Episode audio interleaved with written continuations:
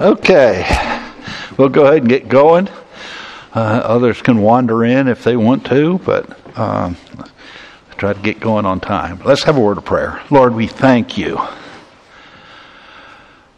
for the wonderful relationship you have bought us.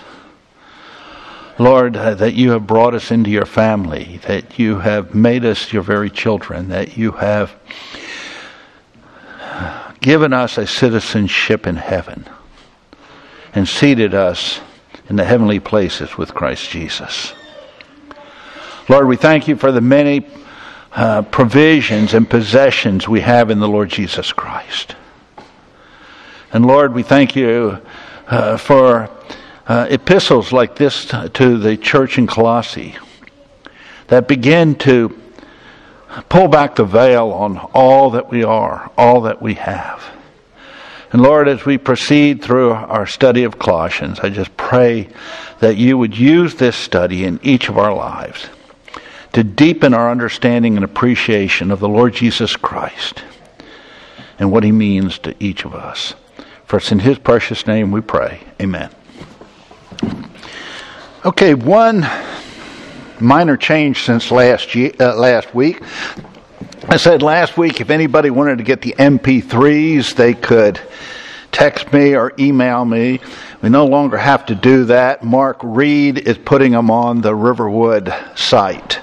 So if anybody uh, misses a, a, study and they want it, uh, you can just go to the Riverwood site like you would for uh, the Sunday morning service or something, and you will find the uh, the Sunday school class uh, posted there. So I appreciate Mark being willing to do that.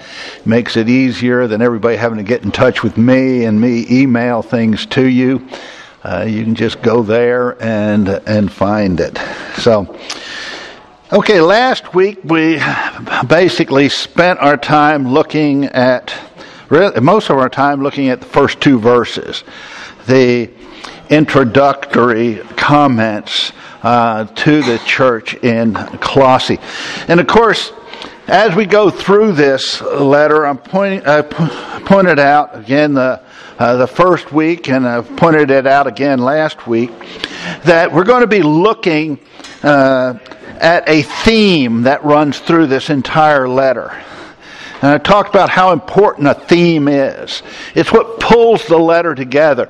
Paul's not just throwing random thoughts out there. He's writing for a reason and he's trying to develop something as he goes through it. And I believe that a sentence that pretty much describes for us what uh, Paul is trying to uh, get across in this letter is that the Christian life finds its sole source in Jesus Christ, who is preeminent over all things. He was dealing with, uh, you know, we pointed out the first week, he was dealing with some false teachings that were coming in that we're basically saying either directly or indirectly, indirectly, Christ is not enough. It's all well and good for you to have uh, put your faith in Jesus as your Savior, but now you need this. You need something else. And there were a number of things they were looking to. We'll see some of this as we get deeper into the letter. Some were looking to the Greek wisdom. Others were looking to early forms of the Gnostic knowledge. Others were, were looking uh, to the Mosaic law and the regulations of the law and trying to bring them in. And Paul is writing this letter to get across to them you don't need anything other than Christ. And once we get past uh, some of the, uh, his introductory mark, remarks and his prayers for the Colossians, one of the main things he's going to jump into is the preeminence of Christ. That there is no one that could possibly, in any way, add to what Christ has done. And he's going to develop that first. And once he has developed that, then he'll start talking about the, how that's intended to impact our lives.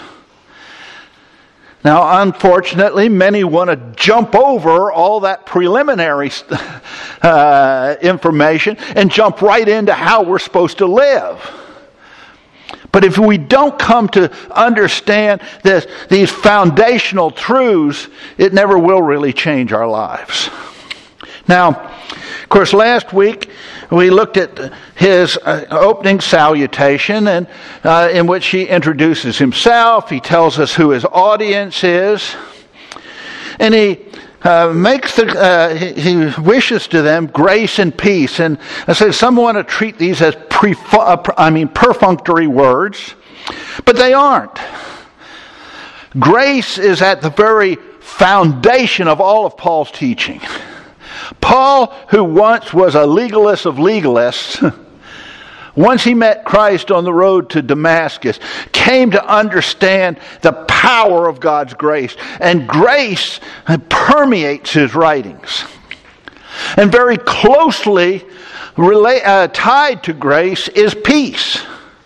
Because the more we understand the grace of God, and the way that, in all that has provided for us and all that it's doing in our lives, the more it brings peace into our lives. It convinces us that we are at peace with God, and it begins to bring the peace of God into the circumstances of life. And I made the statement last week, and I believe this is a very, very true statement that if one's approach to the Christian life leaves them lacking peace, something is wrong. If your view of the Christian life leaves you lacking peace, there's something wrong with your view of the Christian life. And I guarantee you that it starts with the fact that you really, really don't understand grace. Because if you really understand grace, it will bring peace. It will. I can assure you of that.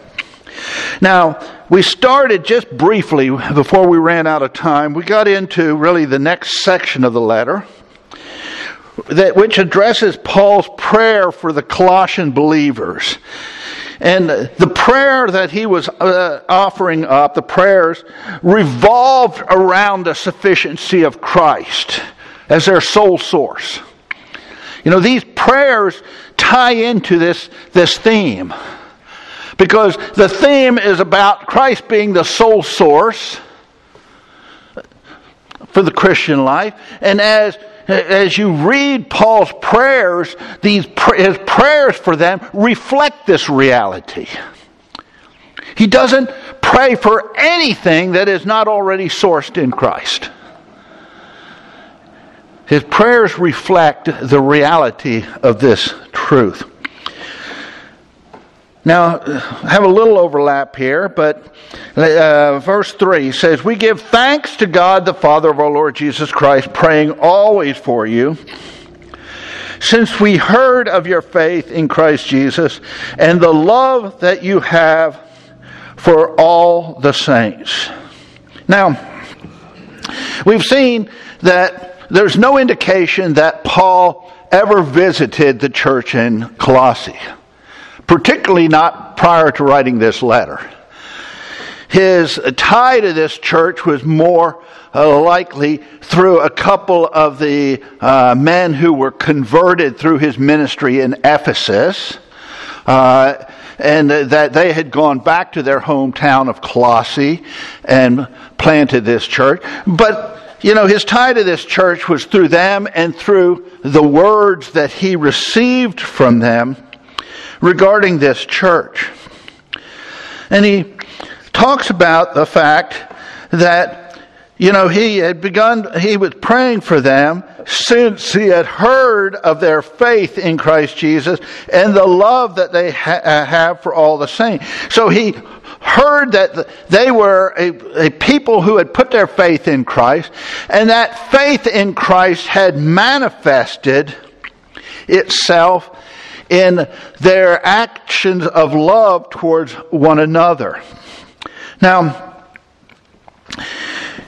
you know, here in the, the Colossian church, and I pointed this out last week, we have an example of the fact that a life of faith produces certain effects. Their life of faith, faith in who? Faith in Jesus. Faith in the work that Christ had already done. That faith had begun to produce in them love for one another. Now, you know, if we become men and women of faith, that faith is meant to change the way we live. James says faith without works is dead. He doesn't say it's non existent, but he says there is something wrong if we have faith and it's not changing us. Now, I think what's important with James and what's important even with what Paul's saying here is that James is talking not just about being saved by faith, James is talking about living by faith. And there's a difference between being saved by faith and living by faith. You know, to be saved by faith, we believe some, a, a very small portion of the gospel. We believe that Christ died for our sins. But a life of faith goes way beyond that. A life of faith begins to understand who we are, what we have. A life of faith begins taking God at His word as He declares to us what it means to be a new creation in Christ.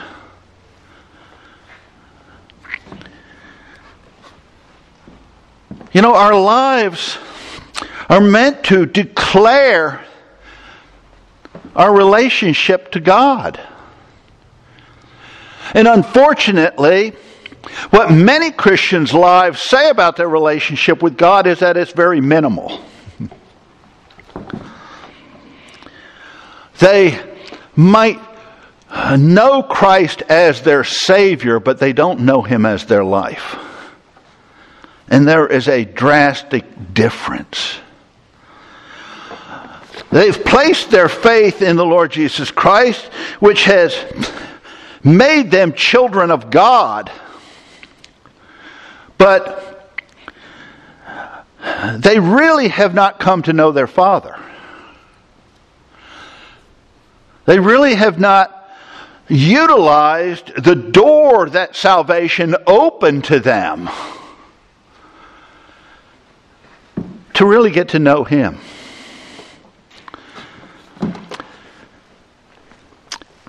Too many Christians make this book about themselves. They go to the Bible and they're looking for answers to fix their lives. They don't go to this book to get to know God. And yet, the thing that would transform them is getting to know Him in a deep, personal, intimate way. When I used to teach there at the Bible Institute, the first class I had with the freshmen, I always gave them a little bookmark. That was a quote by a fellow by the name of Norman Dowdy. I wish I could quote it perfectly, but I can't. But in it, he says, talks about coming to the Word to meet the Lord. Not to get your mind full of facts about the Word. Come to the Word to meet the Lord.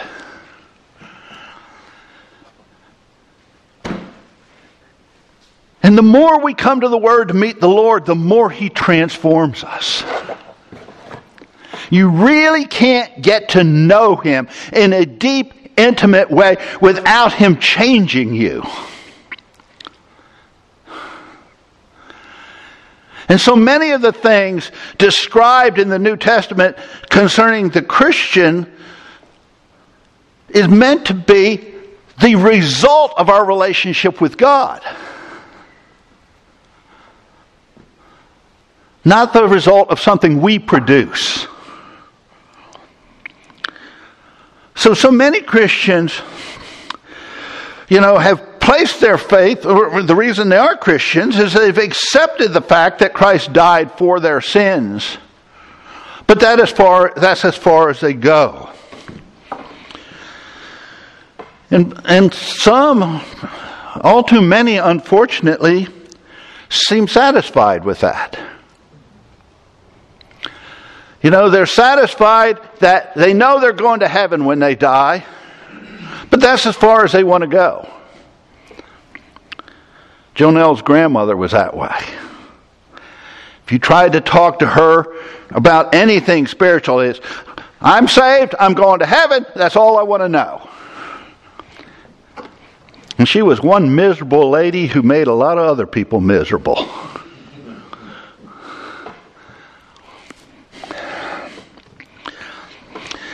See, when I placed my faith in the Lord Jesus Christ, it brought me into his family. And that opened the door for me to walk in close, moment by moment fellowship with my Heavenly Father. Despite my struggles, despite my failures, despite my sins, I can walk with Him moment by moment, day by day, year in, year out. You know, this issue of walking so closely with my Father was something that took me a long time to really come to grasp. And it was probably one of the great detriments earlier in my Christian life. You know, I said earlier, this statement if one's approach to the Christian life leaves them lacking peace, something's wrong. That was true in my life. Because when it came to the issue of my walk of fellowship with God, I had no peace.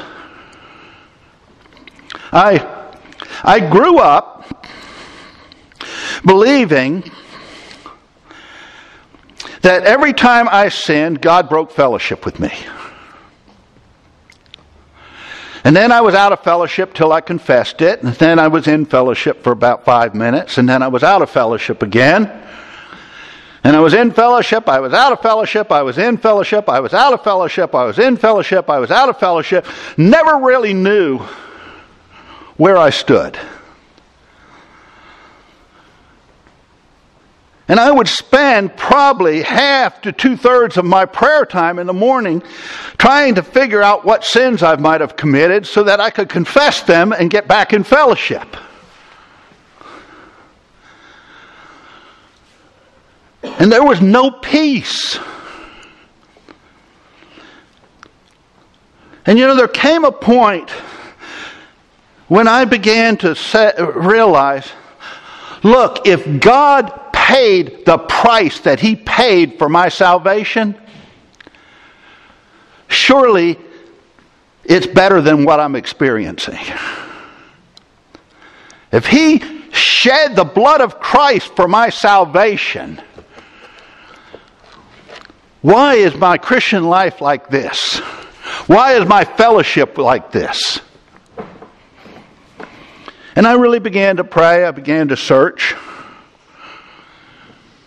And the Lord began to teach me some things that have really transformed my whole life. You know, I was sitting in a service one time, and the pastor was speaking from 1 John chapter 1, which is considered, you know, the passage on fellowship. And we're going down through it. And at one point, he said, We see here that sin breaks fellowship with God. And I'm looking at 1 John chapter 1, and I'm thinking, Where? you know, this book will change a lot of your views. I often remember Conrad Bowman, who once was an elder at the church for many, many years, talking about how one time he went to hear this very well known speaker. He was a young believer at the time, and he goes up uh, to him afterwards, and he's going to impress him, you know. And he said, you know, he starts spouting off what all these different commentators had said on the passage that this guy had been speaking on. And this old pastor takes his Bible and holds it up, and he says, Son, this book will shine a lot, shine a lot of light on those commentators. This book will reveal so many things to us if we're open. And I'm looking at 1 John chapter 1, and what 1 John 1 says is that if we want to have fellowship with God, we've got to be willing to walk in the light. What is the nature of light? Light is a revealer. Light reveals the way things really are. I used to tell my students when I got up early in the morning in a dark room, looked in the mirror, I looked pretty good. Then I turned on the light, and everything changed. I no longer look so good. Light reveals. And if you and I want to walk in close fellowship with the Lord, we've got to realize that God is a source of light. and that light is going to reveal things. And a lot of things it's going to reveal are not pretty. A lot of the things that his light's going to reveal are nasty looking. They're things we would just as soon not see. But if we want to uh, walk with him, we've got to be willing to see them and acknowledge them. And the thing I have come to understand, and this has been so important in my Christian life, is that Christ's death covered every sin I will ever commit. And there's no reason why God ever has to withdraw from me. But there are times that I will pull away from him because of the discomfort of his light. It's not my sin that breaks fellowship with God, it's my discomfort in dealing with that sin. It's my discomfort in seeing that sin. And my tendency is to try to slip, uh, slip off into the darkness where I don't have to look at that sin.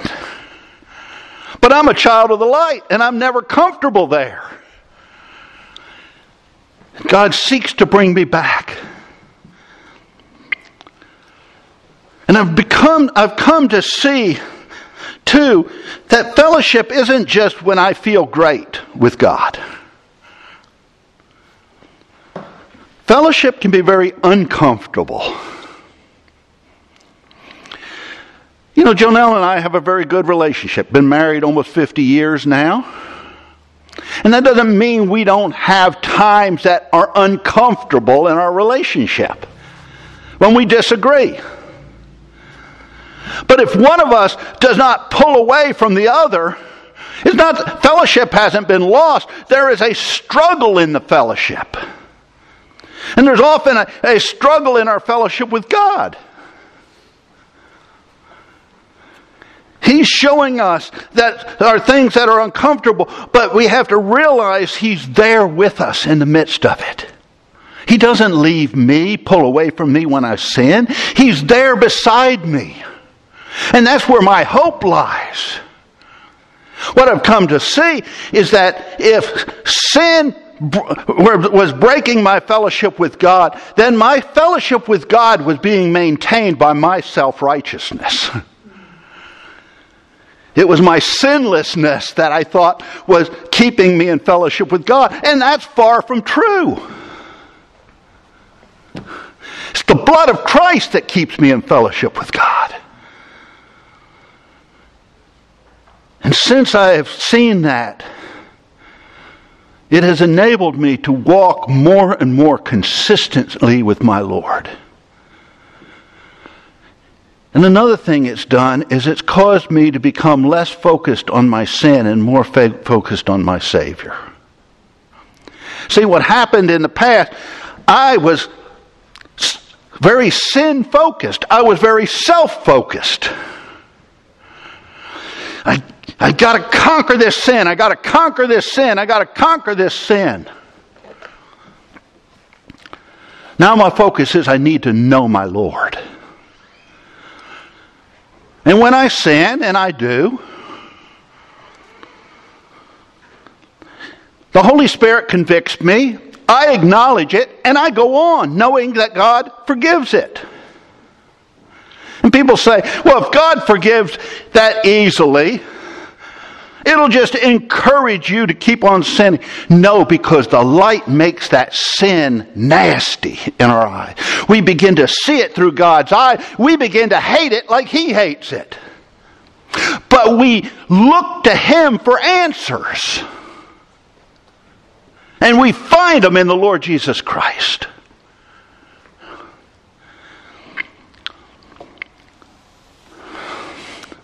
As I've understood the completeness of Christ's work on my behalf, it's given me real peace in my walk with the Lord. Yes, I have my str- days when I struggle. When the Lord convicts me of something and I don't like what He's convicting me of, and I see it and I want to say, No, Lord, that's not the way you're saying. And He's saying, Yes, it is, yes, it is, yes, it is. And finally I have to say, As much as I hate to admit it, Lord, you're right. This is nasty. It is sin. And thankfully, it's covered by the blood of Christ. And I want to grow in my relationship to Him to the point that I find freedom from it. But the freedom isn't going to come from focusing on the sin.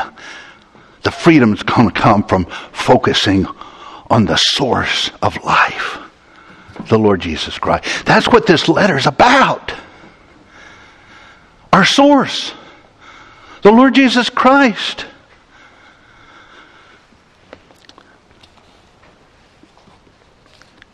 So, you know, the Colossian believers, early in their relationship, had come to see Christ in a way that had transformed them. But I assure you, that what had transformed them was seeing more about Christ than simply that he had died for their sins. And people read passages like this where you see the impact of the gospel, and they see someone who put their faith in the Lord Jesus Christ, but his life has not been heavily transformed, and they say, well, he probably, he or she probably never really accepted Christ. Because you see the impact that the gospel had on these. But Paul taught a whole lot more. And we'll talk about this more as we move forward. There was so much more to the gospel than what many believers hear today. And so, as they had heard the gospel, they, and they had put their faith in the gospel. And they had, be, had lived by faith in the Lord Jesus Christ as their source. It had begun to change them in such a way that their reputation had spread. And one of the ways that Paul says that their faith had manifested itself was in the love that they showed for the saints. And the word that Paul uses for love here is agape. Now, I'm sure most of you have heard, you know, in the Greek there were four different words for love. Unfortunately, we only have one. because these four different words had drastically different meanings. There was storge, which was a protective love. There was eros, which was a romantic love. There was phileo, which was a friendship love. And there was agape, which was very much a sacrificial love. But let me take it a little further than that. Whereas phileo is an emotional love, and eros is an emotional love. Agape is not really an emotion. Agape is a value driven action. Agape is an action that, pers- that pursues what is best for someone else. In John 3:16 when it says that God so loved the world he doesn't use the word phileo. It doesn't say God so felt a friendly uh, feeling for the world that he gave his only begotten son. It says God so agape the world. It says, God so sought what was best for the world that he was willing to make the ultimate sacrifice for the world. Who we see elsewhere in Scripture were the enemies of God, were at enmity with him, who were not appealing to him. In fact, they were more, the world was more appalling to him. But he agape them. And as the Colossians walked by faith, it manifested itself in an agape love for one another. Didn't mean that they had fond feelings for everyone. It meant that they placed enough value on each other that they were willing to sacrificially pursue what was best for one another. And it's interesting in the New Testament, pretty much every time the command to love others is given, it's always agape. God doesn't command us to have a certain emotional feeling. We can't always do that. What He does command us to do is to follow His example of valuing others and being willing to pursue what was best for others, even at great personal expense. And only He makes that possible. Again, it was their faith in Christ that made it possible for them to have this kind of agape love. This wasn't something they could crank out.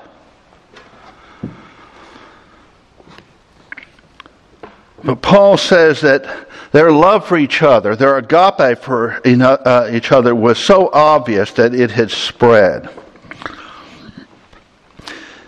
And Paul says that as word of their faithfulness came to him, it prompted him to pray for them.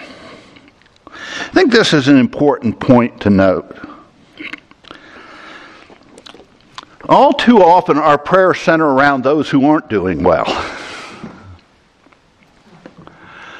you know, average prayer meeting. Pray for so and so, you know. They aren't doing well spiritually, or they've got this physical problem, or this issue, or that issue. And there's nothing wrong with that. I think we need to pray for those things. But how often do we say, man, let's pray for so and so? They are really doing well in the Lord. Because I'll assure you one thing those who are doing well in the Lord are going to come under attack. they are going to be attacked.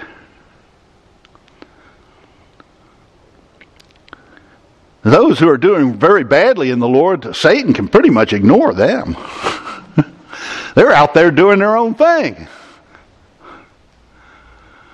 Who are the ones that Satan's got to be concerned about? Satan and his forces. It's the ones that are walking hand in hand with the Lord day in, day out. The ones whose lives are radiating forth Christ to the lost and dying world around them. And Paul, I think, realized even before the false teachers began attacking this church in Colossae, he realized that they would come under attack. And from the very start, he began praying for them.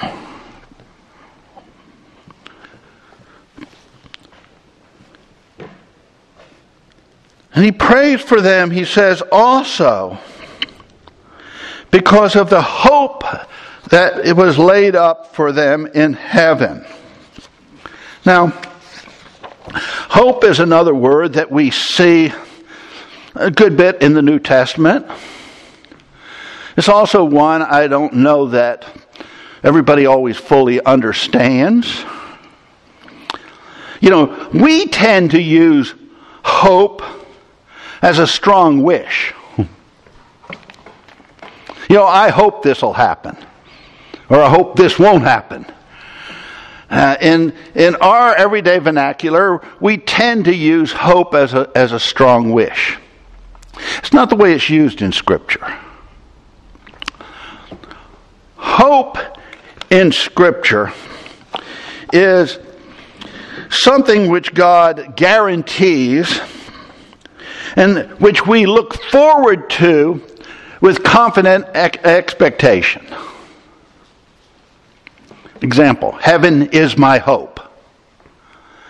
Heaven's a very real place. It's a very real place I'm going to. And I look forward to it with confident expectation. And as I look forward to that with confident expectation, it has its impact on my life here and now.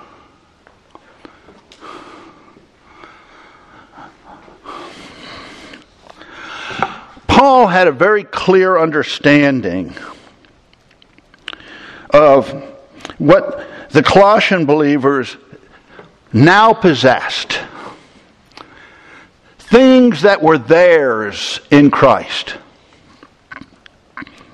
And he knew that these things gave them this awesome potential.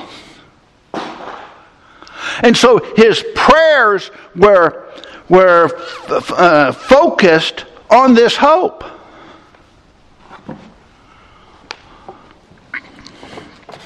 I had a dear friend in Ireland who who made the comment one time, and I think it's a good comment. He said, "All too often, we talk, when we talk about the Christian life, we talk about what we sh- should be doing rather than what we could be doing." And that's an important distinction in words. Should lays a burden of guilt on us most of the time. Oh, I should be doing this, but I'm not. Could gives us hope. This is what I could be. This is what I have the potential to be. Paul knew their potential. He wanted to pray that they would reach their potential.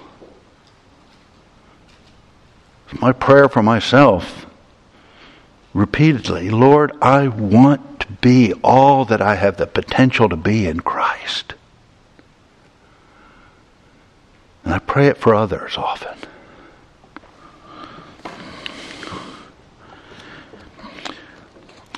You know, he the Colossian believers already had a reputation for doing well, but Paul knew there was more that they could experience. They hadn't experienced everything that was theirs in Christ. And so he prayed for them. And he, he talks about the fact He talks about their hope laid up for you in heaven, which you previously heard of in the tr- word of truth, the gospel. and this is where, again, I point out that when Paul uses the word gospel, he uses it with a lot more depth than we often use it.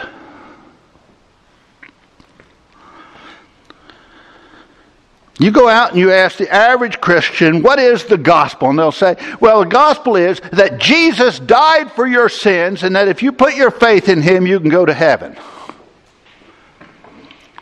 That's part of the gospel. The word gospel means good news. Yes, it is good news that Christ died for my sins. excellent news, glorious news. But there's more to the gospel than that. It's also good news, and we'll get to this in Colossians 2, verse 10, that in Christ dwells all the fullness of the Godhead bodily, and we are complete in Him. It's good news that I am absolutely made complete in Christ. There is nothing that I lack that I need. You say, Well, I don't feel that way. What we're going to see as we go on, it's not because you don't have it, it's because you don't know what you have and you don't appropriate what you have.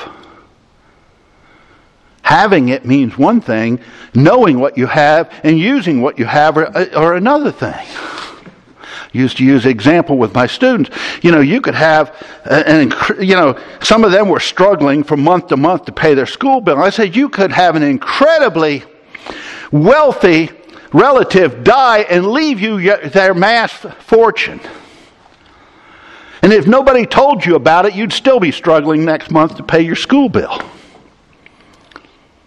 Or if somebody came and told you about it and you said, nah, that's too good to be true, and you didn't believe it, you'd still be struggling to pay your school bill. First of all, you'd have to hear what had been left to you. You would have to search out how to appropriate what had been given to you. And by faith, take hold of what had been given to you. Then you could pay your school bill. And a lot of Christians are struggling in their Christian life, not because they're lacking, but because they don't know what they have. And they certainly have not appropriated it. It's also good news that according to Ephesians 1 3, that we have been blessed with every spiritual blessing in the heavenlies in Christ Jesus. It's good news, according to Peter in 2 Peter 1 3, that we have everything necessary for life and godliness. It's good news that according to Paul in Ephesians, we are fully accepted in the beloved. All this is good news.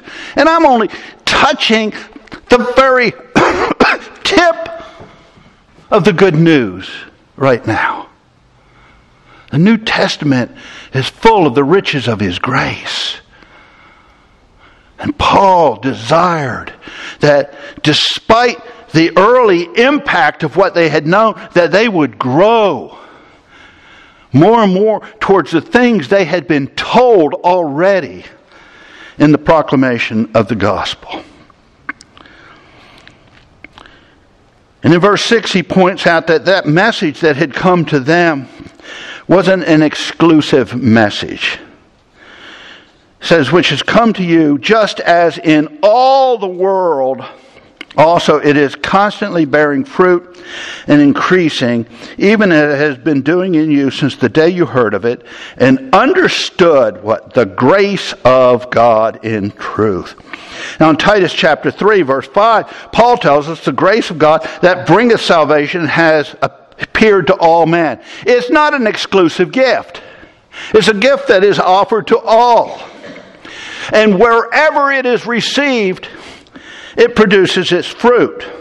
Now, we've seen the fruit of it in the Colossian believers, but Paul says, look, yours is not a unique situation.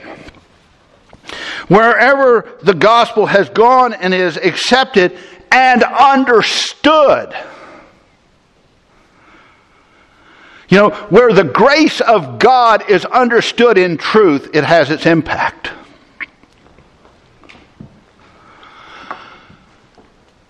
But as I pointed out earlier, the problem is the grace of God is often not fully understood.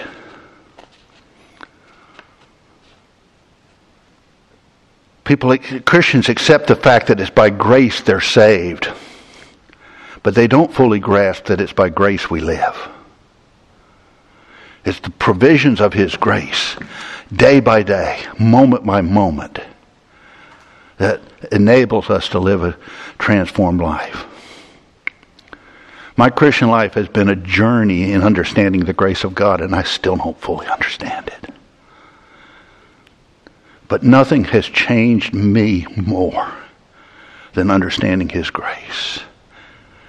And understanding that everything that changes my life is freely given to me, even though I don't deserve it.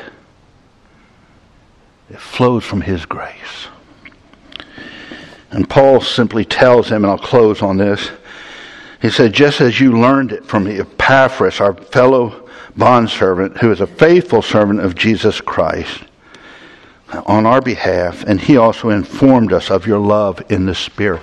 It was Epaphras that brought word. It was Epaphras that carried this message of the gospel back, which again, apparently Paul had taught Epaphras well enough that when Epaphras went back and, and proclaimed the gospel, he did it